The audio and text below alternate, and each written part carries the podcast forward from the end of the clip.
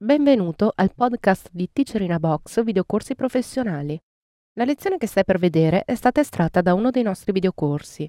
Se ti piace questa lezione e vuoi acquistare il videocorso completo, dai un'occhiata alla fine di questo video per scoprire come risparmiare.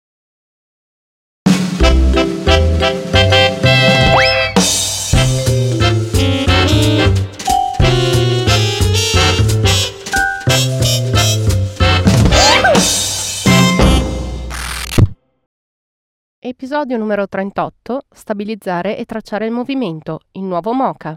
Corrisponde alla lezione 950 tratta dal corso professionale di Adobe After Effects CS4.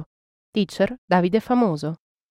In questa lezione vediamo una delle più interessanti aggiunte che sono state fatte nella nuova versione di After Effects CS4. Parliamo di Mocha, programma che in realtà è un programma esterno che viene lanciato e che ci consente di effettuare tracking di filmati e successivamente di esportare le informazioni che abbiamo ottenuto perché After Effects le utilizzi. Quando lanciamo Mocha ci troviamo davanti a questa schermata, clicchiamo su Start, dopo aver cliccato su Start dovremo creare un nuovo progetto. Per cominciare un progetto di Mocha la prima cosa da fare è scegliere la clip da utilizzare.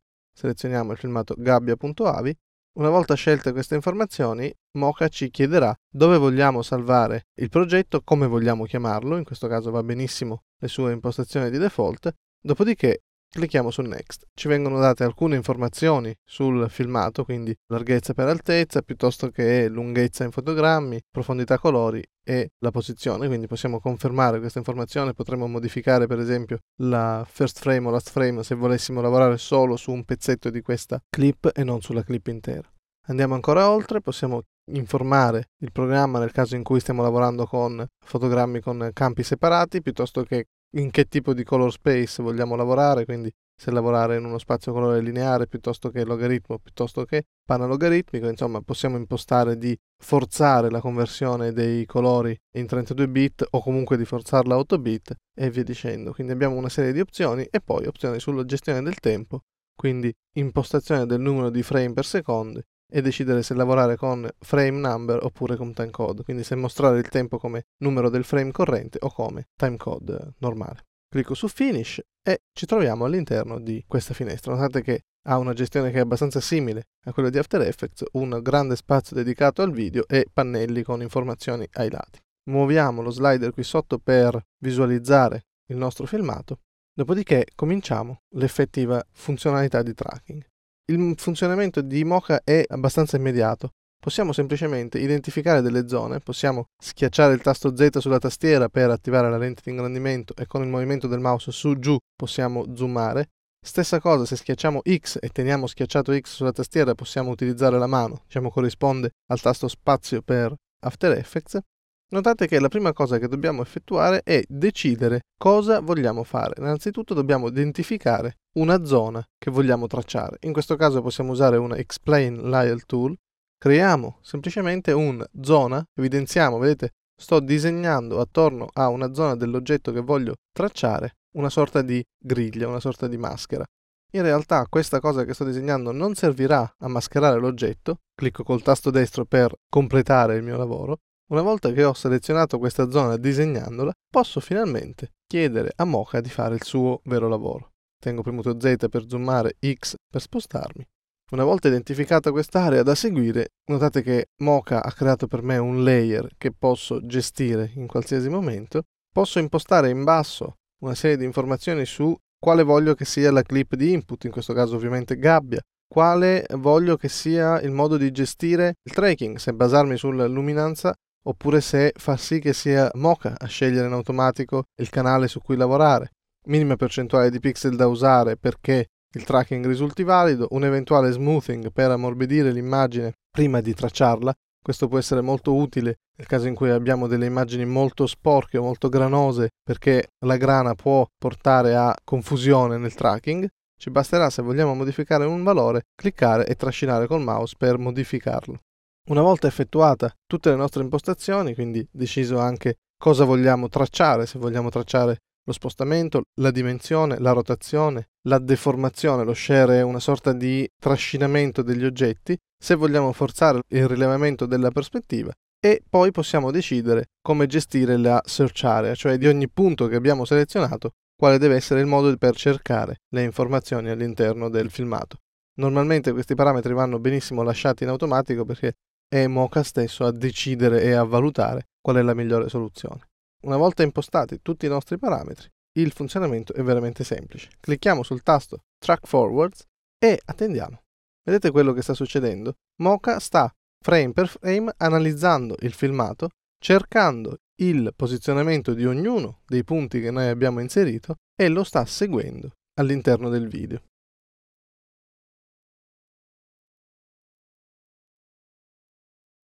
Durante la ricerca noi possiamo comunque muovere il filmato per capire cosa sta facendo.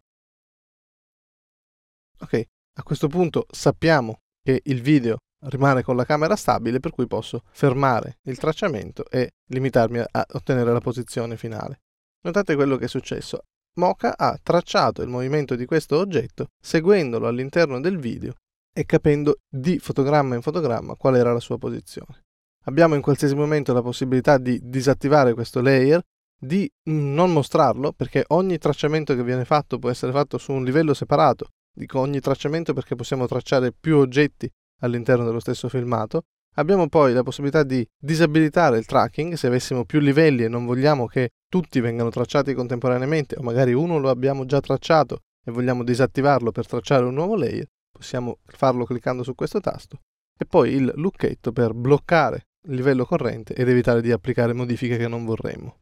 Torno a sbloccare il livello. Notate che abbiamo una serie di opzioni che ci permettono di decidere cosa mostrare e cosa no, per cui se lavorare sulla clip o meno, se mostrare un eventuale proxy della clip, se mostrare l'RGB o no, se mostrare l'alfa o no, se mostrare le maschere degli oggetti che stiamo tracciando o meno, se mostrare solo quello selezionato, se mostrare il mascherino di ciò che è stato tracciato, piuttosto che decidere di mostrare solo il contenuto della maschera e quindi vedere soltanto l'oggetto tracciato.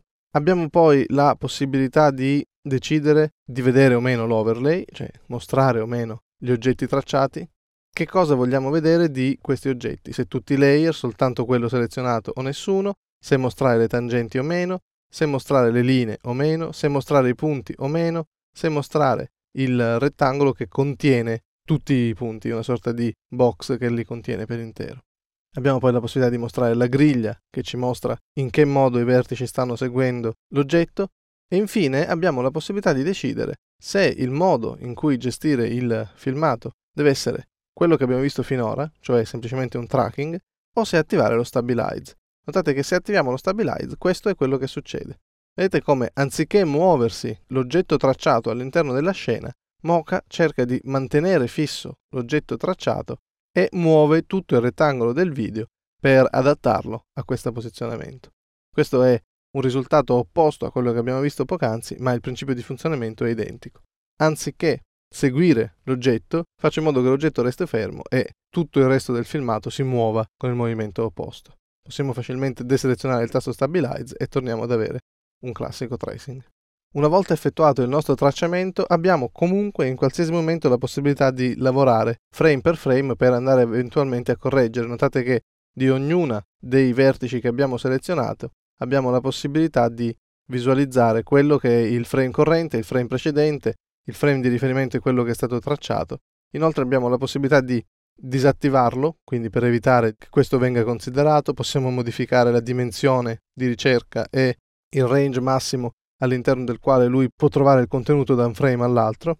Abbiamo addirittura, se lo riteniamo utile o se abbiamo bisogno di modificarlo, la possibilità di visualizzare per ogni layer tutti i parametri che abbiamo appena visto, cioè la possibilità di decidere di ogni singolo vertice di mostrare il posizionamento che è stato fatto, il tracking che è stato fatto e quindi visualizzare correttamente tutte le informazioni del tracking che è stato mostrato.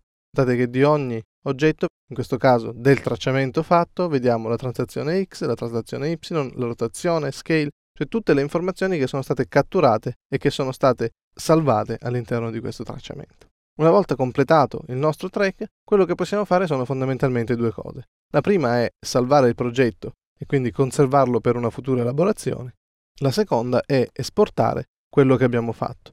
Attraverso la funzione Save Tracking Data abbiamo la possibilità di visualizzare intanto le informazioni di tracciamento che abbiamo ottenuto, di decidere in che formato esportarle, cioè se come transform data, quindi semplicemente un posizionamento dell'oggetto o come corner pin, quindi la possibilità di esportare le coordinate dei quattro vertici dell'effetto che verrà usato all'interno di After Effects o eventualmente posso anche semplicemente cliccare su Copy to Clipboard. Copy to Clipboard mi permette di copiare in memoria queste informazioni, possiamo vederlo aprendo un blocco note e facendo incolla. Vedete esattamente la stessa riproduzione di quello che c'era su quella schermata.